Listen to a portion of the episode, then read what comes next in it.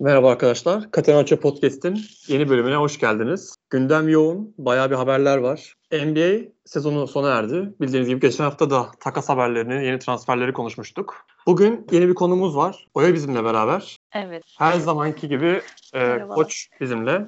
Ben de Efe. Bugün 3 tane ana madde çevresinde konuşacağız. Öncelikle gündem Kawhi'nin, Kawhi Leonard'ın Clippers'a gitmesi, imzalaması. Ama olay sırf burada bitmiyor. Aynı zamanda beraberinde Paul George'u da getirdi. Clippers'la Thunder arasında bir takas gerçekleşti ve Paul George geçen senenin MVP sıralamasına giren Paul George Clippers'ın yolunu tuttu. Hem Kawhi hem Paul George ikisi de Los Angeles, daha doğrusu Kaliforniya, Kaliforniya'da büyümüş insanlar. Bu sebeple Los Angeles tercih, et- tercih ettiler. Memleketlerini özleyip. Memleketlerini özleyip, ailelerine yakın olmak isteyip. Hemen konumuzla başlayalım. Oya bu takas hakkında ne düşünüyorsun? Sence Kawhi Toronto'yu terk ederek, Lakers'ı reddederek Çok büyük bir Clippers'a hata giderek- yaptığını düşünüyorum. Şimdi seni seven bir taraftar var. Taraftar desteği çok önemli. Hele de NBA'de. Hele de Toronto gibi bir seven bir kitle var. Bence onu bırakmamalıydı ki bu e, zamanında LeBron için de geçerli. Bir LeBroncu olarak söylüyorum. Bence bırakmamalıydı. Ama güzel. Şu an güç olarak dengelendi diye düşünüyorum. Hani bir dengesizlik vardı. Terazinin bir tarafı ağır bir tarafı çok havadaydı. Şu an bence güç dengesi elde edildi diye düşünüyorum ki iki takım da şu an Los Angeles'ın takımı. Kendi içerisinde de öyle bir dişe diş maçlar olur diye düşünüyorum. Hani şehir içinde de bir mücadele havası geçer. Güzel buluyorum. Bu açıdan bakarsak güzel buluyorum. Ama Toronto halkını bırakıp işte o kadar desteği geride bırakıp da böyle bir tercih yapmak da ne kadar mantıklı bilemiyorum.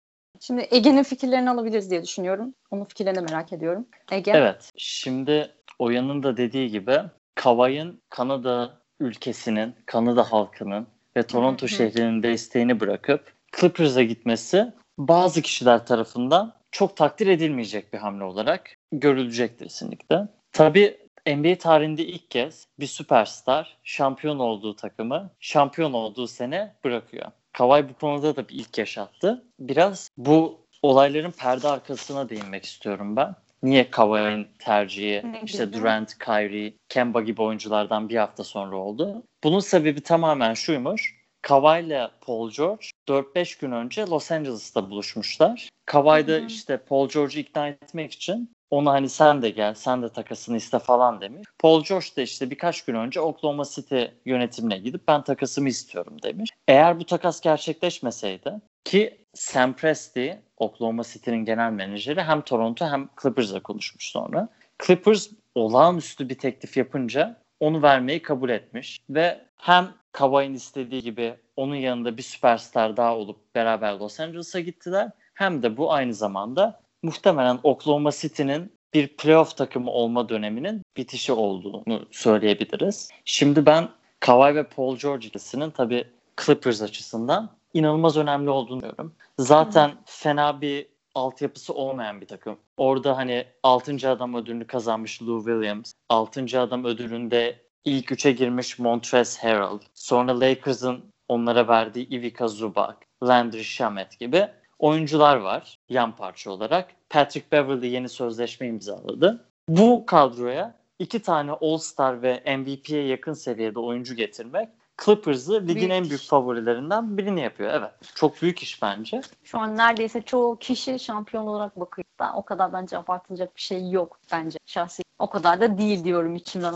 hani. Çünkü diğer takımlar da boş değil. Diğer takımlar yine hala iyi diyorum. Ne bileyim kaliteli takımlar hala devam edecek. Kötü bir takas dönemi yaşayan takıma denk gelmedim ben bilmiyorum. Evet, yani şöyle şimdi Golden State'in ve ondan önce. Miami'nin bu 8-9 senelik fa- büyük favori olduğu o saltanat galiba bitti. 2000'lerin o bitti. ortaları ve sonlarından beri ilk kez dengeli bir hani X takımı şampiyon olacaktır diyebileceğimiz bir durum yok. Evet. Yani Philadelphia'sından Milwaukee'sine, Utah'ından Clippers'ına, Lakers'ına, Houston'ına, Denver'ına, Portland'ına hepsi doğru koşullar altında şampiyon olabilir bence. Bu kadar açık bir ligin olması bence seyir zevki ve heyecan açısından çok daha iyi olacaktır. Zaten senin de dediğin gibi o şehir içi maçlar belki NBA tarihinde en beklenilen maçlar olacak. Hatta NBA'yi takip eden insanlar bilir. NBA'nin en iyi maçları Noel gecesi. Ben buradan net bir tahmin yapıyorum.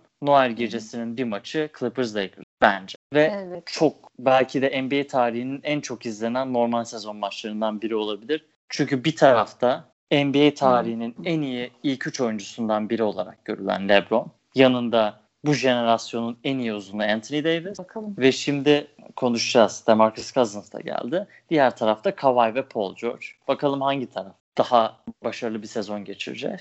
Peki Efe, sen bu Clippers'ın Kawhi ve Paul George hamlelerini değerlendirir bizim için. Şimdi beni öncelikle bu takımda heyecanlandıran tek başına Kawhi'nin gelmesi değil Paul George'la beraber gelmesi ve mevcut oyuncuların da çekirdek kadronun özellikle korunuyor olması. Daha doğrusu takımın ruhunun korunuyor olması. Bu takımın ruhu neydi? Mücadele ve savunma. Bench'ten gelen bir Lou Williams. Onun dışında çılgın adam Patrick Beverly, Harrell. Bu isimler takıma bir karakter katıyordu. İle Paul George da iki tane çok iyi savunmacı olarak bu mevcut düzene çok uyacaklardır. Özellikle de Golden State sonrası değişen NBA düzeninde yani şütörlerin ve dış oyuncuların daha önemli oldukları düzende boyalı bölgenin ve uzunların değerinin azaldığı bir düzende 1-2-3 pozisyonlarında duran Beverly, George ve Kawhi NBA'in her takımını kitleyecektir. Bu takım aslında yapmak çok zor olacaktır. Kawhi muhtemelen tek başına buraya gelmezdi. Çünkü buraya tek başına gelmesinin Toronto'da kalmasından bir farkı olmayacaktı. Sonuçta güçlenen bir Lakers var. Houston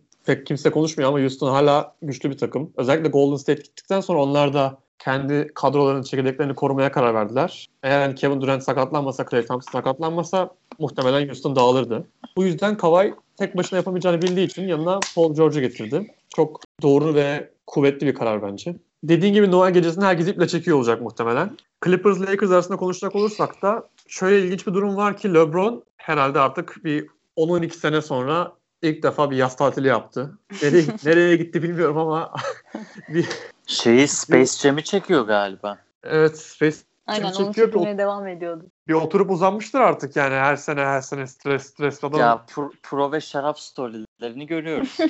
Güzel yaşıyor abim. Hak etti. Hak etti. Yanına da aç bir Anthony Davis geldi. O adam da artık bir playoff görsün ya. Hani playoff ik- ikinci tur, üçüncü tur bir şey görsün adam. Onlar aç bir kadro olacaklar. LeBron'un Lakers'da kendini bir şey kanıtlaması gerektiğini hissediyor olduğunu düşünüyorum. Ama tabii ki hazır bir takım değil Lakers. Üçüncü en iyi oyuncunun yani Kyle Kuzma olduğu bir düzende biraz zor. Clippers bence bir iki, iki adım daha önde diye düşünüyorum. Los Angeles şehri için de tabii çok güzel bir haber. Aynı salonu kullanıyor bu iki takım. Yılın her günü bir maç Ayrı olacak bir Los. Angeles'ta ve ayrı bir şölen. O zaman buradan biraz da Lakers konuşalım ve hani bunun devamında da Batı'da kim öne çıkıyor konusuna biraz değinebiliriz. Evet. Sonuçta hala bir Denver var, Portland var. Damian Lillard'la imzaladı yeniden Portland. Evet.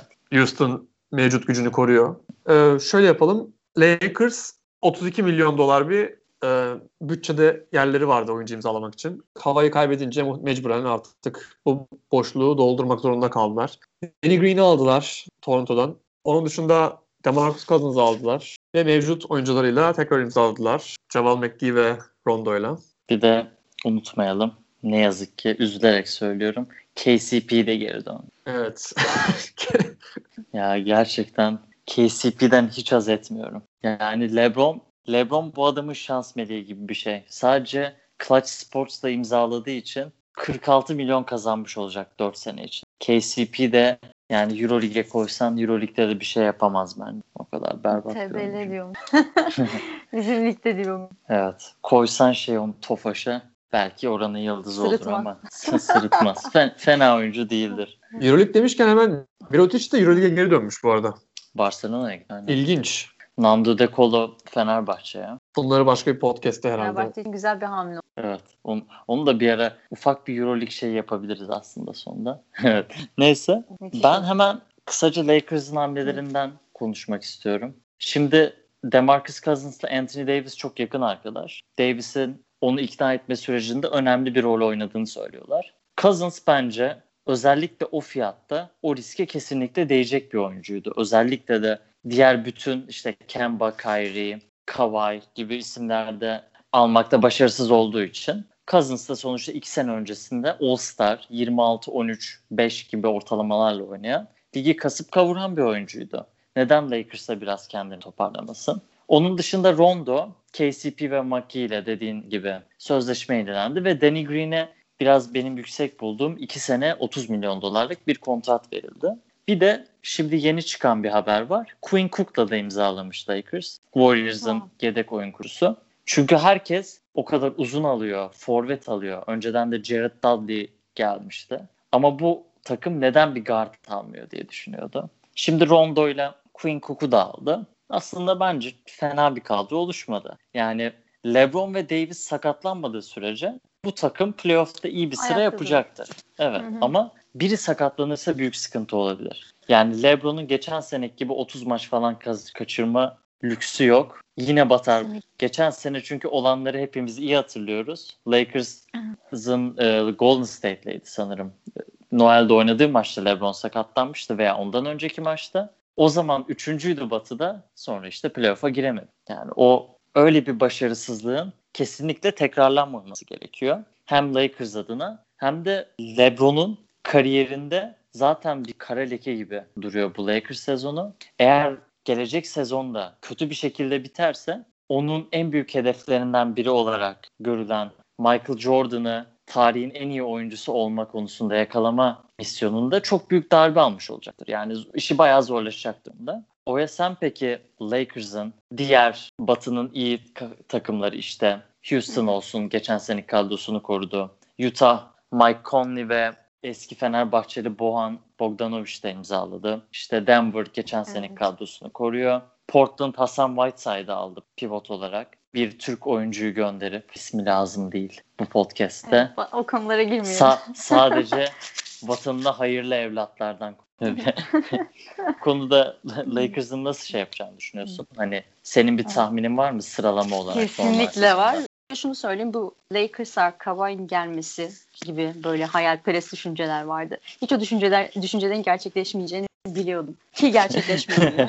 Şu an Niye gerçekten çok ki? aşırı aşırı toz pembeli. Bana öyle gelir. Gerçekleşmeyeceği belliydi. Aynen. Ben Toronto'da kalır diye düşünüyorum. Ama şu an konumuz Lakers. Lakers'a geri döneyim. Bence müthiş bir ikili oldular. Green olsun, Rondo olsun. Bunlar takıma işte az da olsa Rondo fırladı mı tam fırlıyor. Kendi gösterdi mi tam gösteriyor. Böyle iki güzel oyuncunun yanına da bence ne sakatlık yaşanır diye düşünüyorum. Ki dediğin gibi işte Michael Jordan'la olan yarışı ister istemez bir ego giriyor devreye.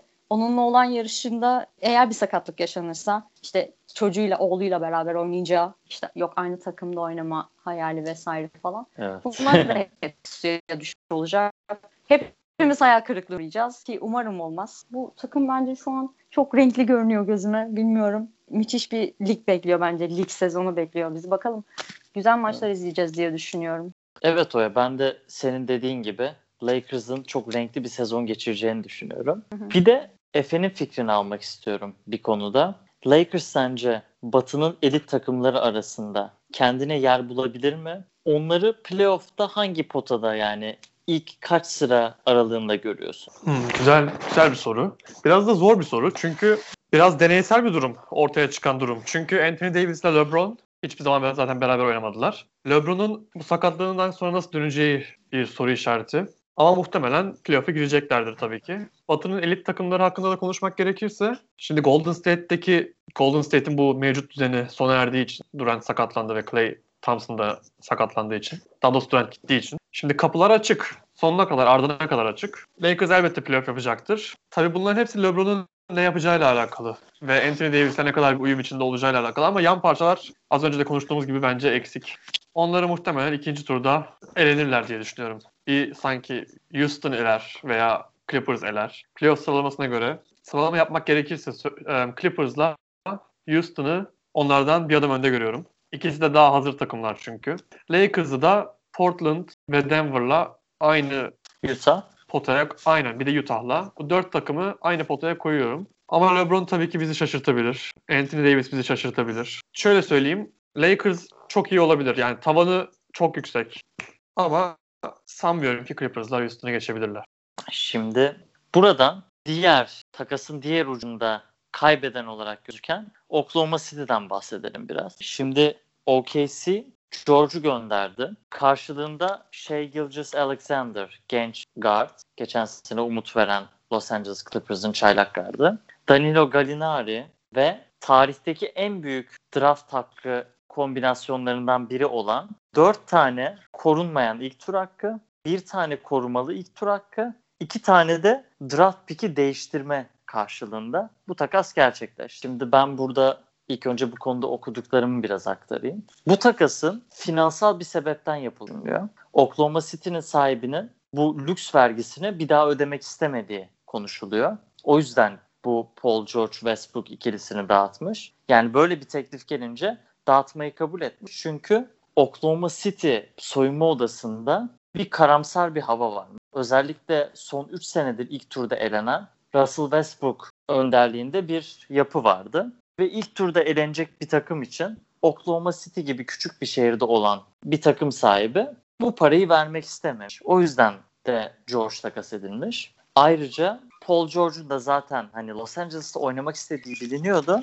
Sadece geçen sene Lakers'a gelmemesi zaten birçok insanı şaşırtmıştı. Hatta bir mülakat bile vermemiş. Direkt OKC ile imzalamış işte Westbrook'u çok sevdim, şehri çok sevdim diye. Ama bir sene sonra bir bakıyoruz ki Los Angeles Clippers'ta. Şimdi Oya bu durumda Durant'ten sonra George da gitti Westbrook'un yanından. Yine yalnız kaldı. Artık 30 yaşında geçti. Oklahoma City'nin geleceğiyle ilgili sence ne hamleler olabilir? Sence Westbrook takas edilmeli mi?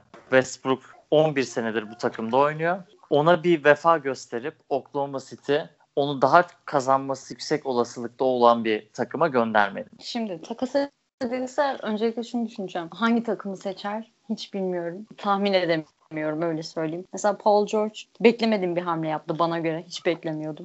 Kimse beklemiyordu bence. Kawhi için yine aynen. Kawhi için yine atıyorum Clippers, Lakers, e, Toronto seçenekleri belliydi. Hani az çok tahmin edebiliyorduk da. Şimdi Westbrook için aynı şeyi söyleyemeyeceğim. Çoğumuz da söyleyemiyoruz. Bilmiyorum sizin bir, bir fikriniz var mı? Kimi seçer? İşte seçmekte olacağı bir takım olsa o hangisi olur? Öyle bir tahmin sunamayacağım ama bence şu yıldız gibi parladığı MVP dönemleri böyle ardı ardına zamanlar. Keşke o zamanlarına dönebilse o enerjisi, o dinamiklerini keşke tekrar üstüne alabilse. Bence aynı yine tadından yemeyecek bir Westbrook izleriz ama bilmiyorum ne oluyor acaba bu iç dünyasında yaşadığı şeyler mi bilmiyorum. Parkeye yansıyor. Çok sönük ya.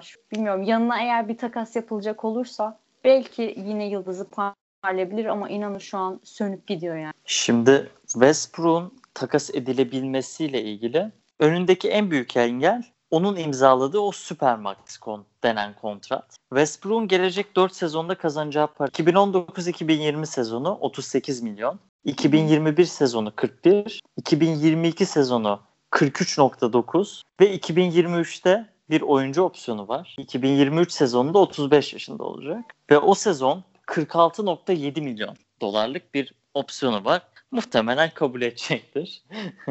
yani ve kontratında %15'lik bir trade kicker denen takas olursa maaşını %15 arttıran bir seçenek var. Bunu isterse kendisi reddedebiliyor. Yani Oklahoma City'nin onu istediği takıma takas etmesi halinde bunu reddedecektir. Anthony Davis'in de o ekstra parayı Lakers'a gelirken reddetmesi gibi. Ben Russell Westbrook'la ilgili şöyle düşünüyorum. Takas edilebilir. Yani Oklahoma City tam bir rebuild'e girebilir. O kadar güzel draft hakları aldılar. Kendi draft hakları da olur. Bir şeyler yapacaklardır. Westbrook için de özellikle yıldız bu hani Nets, Clippers, Lakers gibi yıldızları alabilen takımların yanında alamayan da çok ama oldu. Öyle bir yıldız ihtiyacını olan ihtiyacı olan bir takım bence Westbrook'u almaya çalışabilir. Ve bir tane dedikodu okudum ben. Orada da bunu uygulayabilecek kontratlar var birkaç tane. Westbrook'un Miami Heat'e belki gönderilme ihtimali olabilirmiş. Bunu da bir seçenek olarak aktarayım. Heat bence çok enteresan bir tercih olur. Yani bu tabii bir spekülasyon ama daha yeni Jimmy Butler'la imzaladılar. Ve ellerinde bir sürü 13, 15, 17 milyon civarında kontratlar var. Birkaç tane değerli genç yetenekleri var. Ve her NBA oyuncusunun ilk 5'inde, ilk 6'sında olacak bir takım Miami. Hem kültürü çok iyi hem eğlenceli bir şehir. Westbrook gibi bir yıldız da Miami Heat'in zaten son 15 senedir Dwayne Wade'inden Shaq'ine işte LeBron ve Chris Bosh'undan bir sürü yıldızı vardı. Onlar Miami Heat yıldız seven bir organizasyon ve böyle bir takas yapmayı deneyebilirler. Öyle bir risk alabilirler. Çünkü zaten draft haklarının bir kısmını Butler takasında yolladılar. Burada da bir iki tane yollarlar belki. Yani ben mesela Westbrook Miami formasında giyerken görmek isterim. Zaten kompetitif olan bir batıda şu an Danilo Gallinari, Westbrook, Steven Adams, işte şey Gilgis Alexander'lı bir takım bence playoff yapamaz. Batı çok güçlü bu sene. Çok zor yani onların. Hem işte Pelicans, Zion Williamson'lı Pelicans, hem Luka Doncic ve Porzingis'li Dallas. O 7. 8. sıraları zorlayacak çok aday var. Westbrook Oya'nın dediği o 2017 sezonu vari oynamazsa ki 2017'den 3 sene geç. Eskisi o kadar genç de değil artık. Bu takımla playoff yapması ve başarı kazanması zor gibi duruyor. Öyle bir takas bir basketbol taraftarı olarak beni çok heyecanlandırır. Bence çok ilginç olabilir ama tabii başka seçenekler de olabilir. Mesela bir New York Knicks son 10 senedir LeBron'dan Durant'e, Kyrie'den tekrar Durant'e kimseyi alamadılar. Bir tek Amare'yi almışlardı. Carmelo da takasla gelmişti. Knicks'te de çok büyük bir hayal kırıklığı var. Bu son berbat geçen yazlardan ve sezonlardan ötürü. Belki öyle bir takım olabilir. Çok küçük takımları tercih edeceğini sanmıyorum. İşte Orlando, Minnesota falan gibi oyun kurucu ihtiyacı olan yerlere. Ama ESPN'in de haberine göre geleceği hakkında yönetimle konuşacakmış ve belki yazın bir takas görebiliriz Westbrook'la ilgili. Efe sence Westbrook'un takas edilmesi ve artık bu Oklahoma City kariyerinin bu Oklahoma City bölümüne bir son vermesi onun adına iyi olur mu? Yoksa tek tek takımlı bir adam olarak devam etmesi mi daha onurlu bir davranış? Ne düşünüyorsun? Ya şöyle söyleyeyim. Bence Oklahoma biraz da Oklahoma City'nin ne yöne gideceği sanki belli olduğu gibi. Paul George'u göndererek e, hani 5 tane draft hakkı aldılar 5 sene boyunca. Tam olarak bilmiyorum ama öyle bir şey aldılar. Yani seneler boyunca draft hakkı aldılar. İşte evet 4 unprotected, 1 protected. 2020'ler boyunca Clippers bir draft hakkı takas edemeyecek yani. 2020, 22, 24, 26, 28. Hepsini verdiler verebilecekleri. Hani sanki Oklahoma City yönetimi ve ekibi bir karar almış gibi. Baktılar Westbrook'la bir yere gidilmiyor. Westbrook şampiyon olacak bir takımın en iyi oyuncusu olacak bir oyuncu değil. Ne ee, yazık ki.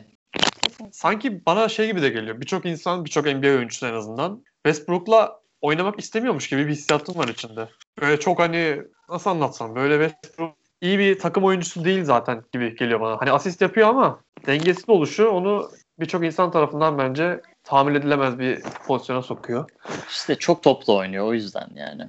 Zor onunla oynamak. Evet onunla oynamak zor. Oklahoma City bence onu gönderecektir. Bu Miami'de hani ona yakışır, olur. Kendisi de bence artık bu Oklahoma City defterini kapayıp yeni bir sayfa açmalı. Hırslarından arınmalı. Farklı bir biraz kendini evrimleştirmeli en azından. Farklı bir oyun tarzına bürünmeli. Yoksa maalesef o da şampiyon olamadan MVP olmuş ve hiçbir zaman maalesef hatırlanamayacak oyuncular kervanına katılacak. Iverson'lar, Ben bir şey Nash'ler. eklemek istiyorum. Şimdi Miami formasıyla Westbrook'u hayal edemedim. Hayal etmesi hakikaten zor. Şu Hı. an e, aktif olarak benim bildiğim bir takımda en uzun süredir oynayan oyuncu o. Zaten Hı. 10 senedir aynı takımda oynayanlar listesi 3 kişi veya 4 kişi var. İşte Curry, Westbrook. Bir de unuttuğum işte Mike Conley ve Gasol vardı. Onlar takas edildi. Clay Thompson da galiba 10. senesine girecek. Yani şu NBA'de, bu dönemki NBA'de bir takımda uzun dönem oynamak çok zor ve hani ulaşılması güç bir hedef gibi. Ama evet yani kafamda hayal etmesi zor ama ben Miami'de gör yani şöyle söyleyeyim. Westbrook'un 30 ila 33-34 yaşlarını kötü bir Oklahoma City takımında çürütmesini hiç istemem. Westbrook ne olursa olsun. Ben mesela Oklahoma City'ye sempati duyan bir insanım şahsen. Ve geçen playofflar bile bir umudum vardı. Hadi Westbrook bir toparlanır George'la beraber. Golden State'i zorlarlar belki. Bir sakatlık falan olursa elerler diye. İlk turda Damian Lillard o inanılmaz son saniyesiyle Oklahoma City'yi bitirdi. Yani öyle oldu. Seneyi görüşeceğiz dediler ama ne yazık ki görüşemeyecekler. Şimdi çok batı konuştuk. Tabii madalyanın bir de arka yüzü var. Kavay'ın terk ettiği Toronto. Adamın arkasında bir millet ağlıyor. Bir halk acı içinde. Ama tabii bence geriye dönüp bakacak olursak bu DeRozan ve Kawhi takası, Toronto'nun kumarı, bir senelik bile olsa da Kawhi'yi kadrolarına katmaları bence başarıyla sonuçlandı. Çünkü şampiyon oldular. Toronto muhtemelen böyle bir şampiyonluğu hayal bile edemezdi ve böyle bir fırsat eline geçtiği zaman kullanmalısın ve kullandılar da. Şimdi Toronto'nun en iyi oyuncusu geriye Kyle Lowry kaldı. En çok gelişme gösteren Pascal Siakam var. Mark Gasol var. Değişik bir kadro. Bence ama Doğu'da belki 8'e, 7. sıraya, 8. sıraya zorlar gibi geliyor. Sen ne düşünüyorsun Oya? E, ben olaya öncelikle duygusal açıdan bakacağım. Toronto şampiyonluğu bir kez daha hak ediyordu. Tam temposunu tutturmuşken bence aynı tempoda ilerlemeliydi diye düşünüyorum. Bir şampiyonluğu bence yeterli değildi Toronto için. Hele de bu tempoyu yakalamışken bence bu düzende ilerlemek lazım. Ben böyle düşünüyorum. Toronto halkını, e, taraftarını o konulara girersek insanın içi birazcık burkuluyor açıkçası. Benim de içim burkuluyor. Sormayın. ben de o açıdan müzdaripim ama yapacak bir şey yok tabii ki. Farklı oyuncuları farklı takımlarda izlemek de bambaşka bir keyif veriyor. Sonuçta bu basketbol her açıdan insana keyif veriyor. Tercihler, maçlar. Bakalım neler göreceğiz. Evet. Yani Kavay'ın Toronto'yu seçmemesinde bence atlanamayacak önemli bir detay şuydu. Kavay Durant'in sakatlığını gördü Hı hı. ve o yüzden kendini garantiye almak için 4 senelik sözleşme imzaladı. İşte 4 sene 141 milyona. Çünkü bundan önce hem LeBron Cleveland'da hem Durant Golden State'le bu 1 artı 1 yani. Bir sene sonra diğer sene oyuncu opsiyonu şeklindeki kontratları yapıyorlardı. Ama Durant'in tık diye Aşil'in gitmesini gördükten sonra Ah. o akım muhtemelen bitti. Çünkü en önemli oyuncuların yapabileceği bir şey zaten. Diğer maksimum alabilecek oyuncular bir sakatlıkla gidebilirler. Örnek de Marcus Cousins. Kawhi bu riski almak istemediği için bence Toronto'da kalmadı.